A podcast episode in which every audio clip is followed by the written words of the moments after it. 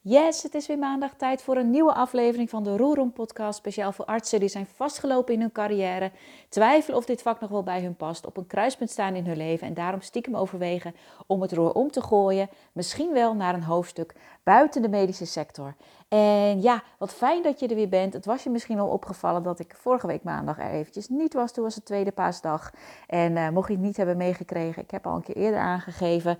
Ik upload in principe op iedere maandag een nieuwe aflevering. Behalve op feestdagen en wanneer ik zelf vakantie heb. En uh, ja, dus vandaag uh, is het weer zover.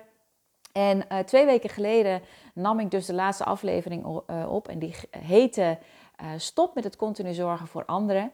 En dat was eigenlijk een aflevering die ik een beetje zo vanuit de losse pols heb opgenomen. Dat wil zeggen, ik had er niet heel erg uitgebreid al weken van tevoren over nagedacht en een script opgemaakt. Ik dacht, nou, dit is een onderwerp waar, uh, waar ik het uh, weer over gehad heb met een klant afgelopen week. En nou, laat ik je gewoon eens wat over vertellen in de podcast.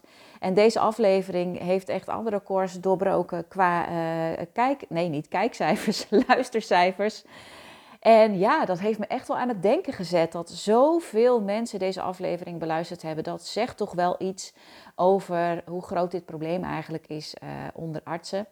En dat zette me aan het denken voor de aflevering van deze week. En uh, ja, deze week gaan we het dus hebben over hoe je me-time kan creëren. Want um, ja, in de vorige aflevering heb ik dus gedeeld wat je moet doen om korte metten te maken met het patroon dat je steeds maar voor anderen aan het zorgen bent.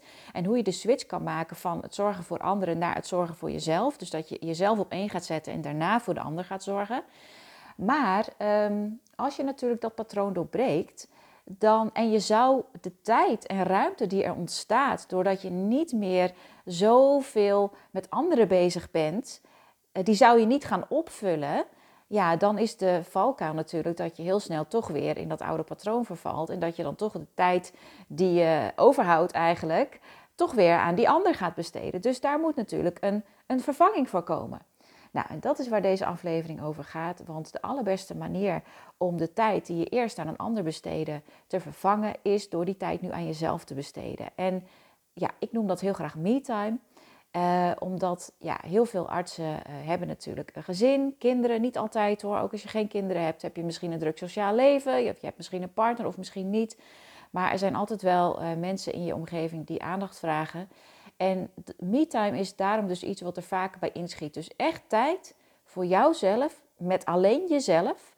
Um, ja, waarbij je dus iets gaat doen wat jou plezier geeft. En dat mag je best samen met een ander besteden. Maar het uitgangspunt van MeTime is altijd dat het uitgaat van wat jouw behoeften zijn en wat jij op dat moment, uh, uh, ja, waar jij op dat moment behoefte aan hebt. En um, ja, dus daar gaan we het in deze aflevering over hebben. Ik zit op dit moment lekker op de bank. Het is nu maandagochtend tien over elf wanneer ik deze aflevering opneem. En ik heb echt een heerlijke uh, maandag, want ik vertrek vanavond weer voor een groepsretreat naar het Flinke Bosje in Hemelen. En uh, we zijn deze keer met een groep van zeven artsen. Dus uh, ja, ik heb er ontzettend veel zin in. En dit is ook de eerste keer dat er een privéchef meegaat. Dus ja, ik moet zeggen dat ik heel blij ben dat ik die beslissing heb genomen. En dat ik dus uh, alles rondom eten en drinken, boodschappen en alles wat daarmee te maken heeft, dat ik dat heb uitbesteed. Want het zorgt ervoor dat ik met veel meer rust en concentratie en vanuit ontspanning ehm, deze retreat inga. En dat is voor mij heel erg belangrijk, omdat de retreat echt een uh, ontzettend belangrijk onderdeel is van het traject. Nou ja, als je me al langer volgt, dan weet je dat ook. Dus ik ga daar nu niet weer te veel over uitweiden. Maar ja, ik ben in ieder geval heel erg blij dat ik die keuzes heb gemaakt. Waarin ik dus ook uh, voor mezelf heb gekozen om het voor mezelf allemaal wat prettiger en wat makkelijker te maken. En ja, daardoor ben ik vanochtend, ik heb lekker uitgeslapen. Ik heb vanochtend lekker een wandeling gemaakt hier door de natuur. Ik woon in het noorden van Friesland en op vijf stappen vanaf mijn huis eh, ben ik in het bos met een wijds uitzicht. Dus da daar ben ik de dag mee gestart. Ik heb lekker gemediteerd, geaffirmeerd, gevisualiseerd.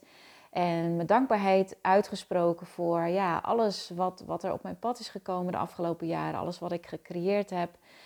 En ja, dat vind ik een hele fijne positie om van daaruit vanavond naar de locatie te vertrekken. En morgen komen de deelnemers aan. En ja, vandaag doe ik dus nog even de laatste dingetjes uh, qua werken. Dat is dus deze aflevering opnemen. En een uh, LinkedIn bericht schrijven. Want ik schrijf elke week uh, één of twee of soms drie keer een, een bericht op LinkedIn. Dus dat bereid ik vandaag ook voor. Dat wordt dan woensdagochtend. Nee, morgenochtend, want woensdag is het Koningsdag. Morgenochtend wordt hij dan automatisch geplaatst, zodat ik daar ook geen omkijken meer naar heb. En dan ga ik vanmiddag lekker rustig mijn spulletjes pakken. Vanavond eet ik dan nog even thuis met mijn gezin. Dat vind ik heel fijn en belangrijk dat ik ze nog even zie aan het einde van de dag. En dan om 6 uur stap ik in de auto en dan ben ik 7 uur op locatie. Dus ja, dat is even hoe de dag er voor mij uitziet. En ja, ik zou zeggen, laten we lekker gaan beginnen. Ik ga vijf stappen met je delen uh, die je achter elkaar kunt zetten om me-time te creëren. Structurele me-time, um, waar je van geniet, waar je helemaal achter staat, waar je de ruimte voor voelt, waar je je niet schuldig over hoeft te voelen. Um, en ja, waarom structurele me-time? Nou, wat we natuurlijk allemaal best wel eens doen, is dat we af en toe een paar keer per jaar een dagje naar de sauna gaan, of een familiedag hebben, of naar een verjaardag gaan, of dat we een massage boeken, of nou, ik noem maar even wat. Lekker gaan winkelen, of, of met vrienden gaan vissen, ik, ik noem maar even wat. Wielrennen, het kan allemaal. Dat zijn natuurlijk dingen die we allemaal wel eens doen. Maar me-time gaat voor mij echt over dat je structureel ruimte maakt in je agenda voor me-time. En dat daar dus ook geen discussie meer over is. Dat dat gewoon standaard op je planning staat. Want dat gaat ervoor zorgen dat het ook echt gaat gebeuren. Dus dat je eigenlijk van me-time een to-do gaat maken. Want als je eerst alle to-do's gaat doen die je moet doen en gaat kijken of er tijd overblijft om nog iets voor jezelf te doen, ja, dat weet jij ook, dan is het resultaat eigenlijk altijd dat er geen tijd meer over is om nog wat voor jezelf te doen. En ja, dat zorgt er dus voor dat je dan in die end dus alleen nog steeds dus je tijd aan het invullen bent met het zorgen voor anderen en dat er dus nooit iets overblijft voor jezelf. Dus om ervoor te zorgen dat je wel tijd voor jezelf hebt en jezelf op één gaat zetten, moet je eigenlijk van de me-time een to-do gaan maken. Nou, en ik ga je vandaag dus door de vijf stappen meenemen die je moet zetten om dat voor elkaar te krijgen. En we gaan beginnen met stap 1. En het lijkt een beetje een inkoppertje, maar dat is koop een agenda.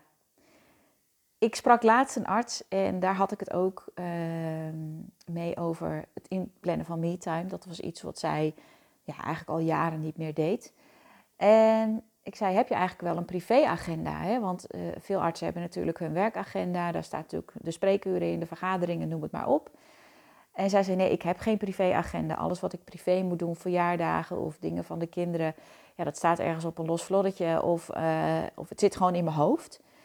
En um, ja, dat, dat, dan wordt het natuurlijk super, super lastig om me-time in te plannen. Dus stap 1 is koop een agenda. Dus als je die al hebt, nou top, dan heb je de eerste stap, kan je al afvinken. Maar als je die nog niet hebt, doe het. En dat mag een papieren agenda zijn als je het fijn vindt om te schrijven. Het kan ook een digitale agenda zijn. Zelf ben ik de afgelopen jaren toch helemaal overgestapt op digitaal. Ik was helemaal verknocht altijd aan schrijven. Ik dacht echt dat digitaal is helemaal niet handig. Maar ik moet zeggen dat het toch wel heel goed werkt voor mij. Dus um, ja, wat, wat, je, wat voor jou ook prettig is, maar koop een agenda. Dat is stap 1. Stap 2 is zorg dat je vaste blokken gaat inplannen. Dus vaste blokken waarop jij tijd voor jezelf hebt. Ik zal zo even delen hoe ik dat zelf doe. Maar um, met vaste blokken bedoel ik dagelijks, wekelijks, maandelijks en jaarlijks. Dus op vier vlakken. Dagelijks, maandelijks, nee, dagelijks, wekelijks, maandelijks, jaarlijks. Dus um, ja, ga, ga er echt even voor zitten en ga echt even een planning daarvoor maken. Hoe ik dat zelf doe, op dagelijkse basis zorg ik dat ik elke ochtend 10 minuten voor mezelf heb. En ik heb dat dan in een ochtendroutine gegoten. Dus in de ochtend doe ik altijd een combinatie van mediteren, affirmeren, visualiseren, bewegen. En soms ook in periodes een stukje lezen en een stukje schrijven. Nou, dat klinkt nu natuurlijk een hele mond vol. Denk je, jeetje, doe je dat allemaal in de ochtend? Waar haal je de tijd vandaan? Um, in 10 minuten. In 10 minuten doe ik het. En uh, ik fiets het ook gewoon tussen de dingen door die ik met mijn dochter moet doen. Die moet natuurlijk ook opstaan, brood smeren naar school, et cetera. Uh, maar ik zorg gewoon dat ik die 10 minuten of in stukjes of in één keer elke ochtend. Want uiteindelijk het doel van MeTime is natuurlijk niet alleen dat je even met jezelf bent en uh, iets leuks doet. Of iets waarvan je oplaadt, waar je energie van krijgt. Uh, of even aan het ontspannen bent. Maar de achterliggende gedachte van MeTime is ook dat je gaat intunen met jezelf. Dat je vaste momenten hebt waarop je gaat voelen van hé, hey, hoe gaat het eigenlijk met mij? Wat heb ik op dit moment nodig? Wat wil ik? Dat is natuurlijk uiteindelijk het achterliggende doel van MeTime. Dus ik doe dat in ieder geval op dagelijkse basis. Elke ochtend heb ik echt even tijd voor mezelf, waarop ik dus die dingen doe die ik net noemde en waarbij ik dus even intune bij mezelf. Doe ik nog de dingen die ik leuk vind? Ben ik op de juiste koers? Welke kant wil ik opgaan? En dat, dat gaat over alle gebieden van het leven. Hè? Dus niet alleen over werk, maar ook hoe gaat het met de relatie met mijn man, met mijn dochter? Uh, zitten we er nog lekker in? Moeten we dingen anders gaan organiseren en doen? Hele kleine momentjes. Dus dat is wat ik op dagelijkse basis doe. Nou, op wekelijkse basis kan je natuurlijk ook kijken. Hè? Het, het, geeft je al energie. Ik maak zelf elke zondag een weekplanning. En die bespreek ik ook eh, samen met mijn man, zodat we allebei weten wie waar is en wie wat doet. Um, maar het, het, zorgt er ook voor dat ik weer even kijk van... hey, is er deze week iets in deze week wat ik voor mezelf ga doen... dat als ik dat zie staan in de agenda, dat ik zin heb in deze week. Dat is super belangrijk. Want als je elke week naar je agenda kijkt en denkt van... oh, weer zo'n week, ik heb er geen zin in, het staat me tegen ja, dan klopt er ergens iets niet. Dus zorg dat er elke week iets in staat wat jou plezier geeft. En dat hoeft niet groot te zijn. Bij mij kan het bijvoorbeeld zijn dat ik een wandeling doe van een half uur. Helemaal in mijn eentje door het bos, lekker met mezelf. Heel erg simpel. Of dat ik een cake ga bakken. Dat vind ik leuk om te doen. Of dat ik me helemaal verheug op dat ik helemaal in mijn eentje lekker op de bank kruip en een lekkere Netflix-serie ga kijken. Het maakt niet uit wat de inhoud is van de me-time. Kies iets wat voor jou belangrijk is. Ik kom daar zo meteen ook nog op, hoe je keuzes kan maken, hoe je de me-time gaat invullen. Maar zorg dat er iedere week iets in je agenda staat waar jij blij van wordt. Dat je denkt, yes, deze week ga ik dat doen. Nou, als je dan gaat naar maandelijks, dan mag het iets groter zijn. Dus zorg dat je elke maand het liefst even de deur ook echt even uitgaat. Dus uit eten gaan met iemand. Of ehm, een dagje naar de sauna. Of dat je even gaat winkelen. Of dat je eh, een hele dag gaat, uh, een hardloopwedstrijd gaat doen. Ik noem maar even iets. Maar zorg ook dat er iedere maand één uitje is voor jouzelf. En dat hoeft niet altijd echt in je eentje te zijn. Het mag ook best iets zijn samen met iemand. Maar ehm, dat je echt er even tussenuit bent en ook weer iets waarvan je denkt: yes, hier heb ik zin in. Nou, en dan op jaarlijkse basis. Zorg ervoor dat je op jaarlijkse basis, ja, ik vind toch wel echt één keer per jaar met jezelf een nachtje weggaat. Dat is toch wel echt iets wat ik je zou willen adviseren. Uh, ik doe dat zelf ook, nog niet zo heel erg lang, maar ik doe het wel. En uh, in het begin is dat dan een beetje spannend. Dan denk je, nou ja, in mijn eentje weg. Uh, nou ja, ten eerste komen er natuurlijk al gedachten, redt iedereen het wel zonder mij? Maar ook natuurlijk, ja, wat ga ik dan doen? Ga ik dan in mijn eentje ergens in een restaurant zitten? Nou, ik zou zeggen, doe het een keer. Um, of doe iets samen met iemand anders. Hè. Dat kan ook. Um, ik ga bijvoorbeeld dit jaar naar een event met allemaal ondernemers. Nou, dat valt voor mij ook onder me-time. Dat is echt iets wat ik voor mijzelf doe. Dus niet iets met mijn partner of met mijn kind of met mijn ouders of met mijn vrienden, maar echt iets wat ik doe. Um, wat ik leuk vind om te doen. Dus het hoeft niet altijd te zijn dat je alleen weggaat, maar zorg wel dat het iets is wat echt om jou draait. Dan gaan we naar stap 3. Hoe ga je nou die blokken invullen? Nou, ik heb net natuurlijk al een aantal voorbeelden genoemd. Maar wat ik gewoon merk is dat als je al jaren in de sneltrein zit van het leven en met name in de sneltrein van geneeskunde en het artsenvak, dat je gewoon soms ook niet meer zo goed weet wat je dan eigenlijk moet doen als je tijd voor jezelf hebt. Dus hoe kom je daar nou achter? Hè? Wat je dan leuk vindt en hoe je die tijd kunt invullen. Nou, een hele handige manier om daarachter te komen is om gewoon eens terug te gaan naar de periode toen je nog kind was, of toen je nog puber was, of misschien toen je nog aan het studeren was en nog niet in de kooschappen zat. Wat waren toen dingen die jij leuk vond om te doen? Misschien hield je wel van paardrijden of van tekenen of schilderen, of was je altijd heel erg sportief, of nou, noem het maar op ga daar eens naar kijken. Wat vond je toen leuk om te doen? En begin gewoon ergens mee. Ga gewoon eens ergens mee experimenteren. Misschien wil jij je wel opgeven voor zangles. Of misschien wil je yogalessen gaan volgen. Of misschien wil je uh, bij een creativiteitsworkshop aansluiten. Of wil je uh, een kookprogramma volgen. Ik noem maar even wat. Maar ga, ga ook op onderzoek uit. Dus gebruik die me-time ook om te onderzoeken. Om weer helder te krijgen wat jij nou eigenlijk leuk vindt en waar jij gelukkig van wordt. Want Dat is echt super belangrijk. Zuurstof krijgen, je eigen zuurstofmasker opzetten, doe je door dingen te doen die jouw interne vuurtje weer laten branden. En als je dat antwoord nu niet weet, omdat je het gewoon al jaren niet meer hebt gedaan, ga dan gewoon op onderzoek uit en ga ontdekken wanneer jij je goed voelt en welke dingen jij echt leuk vindt om te doen. Dan gaan we naar stap 4 en dat is bewaak ook echt die blokken die je hebt ingepland. Dus zorg er ook echt voor dat je die 10 minuten in de ochtend, of dat wekelijkse uitje, of dat maandelijkse tripje, of dat jaarlijkse event, dat je die ook echt gaat bewaken. En dit heeft ook te maken met het bewaken van je grenzen. Dus ja, ga nou niet meteen, als je dat hebt ingepland, uh, meteen weer eroverheen plannen en denken: oh ja, dat zou ik ook nog doen. Nou ja, uh, er komt nu even iets tussendoor. Laat maar gaan. Ik kom er trouwens in stap 5 nog op terug, want um, daar zit natuurlijk een nuance nog achter dat je ook weer niet de lat te hoog moet leggen voor jezelf, maar daar kom ik zo nog even op.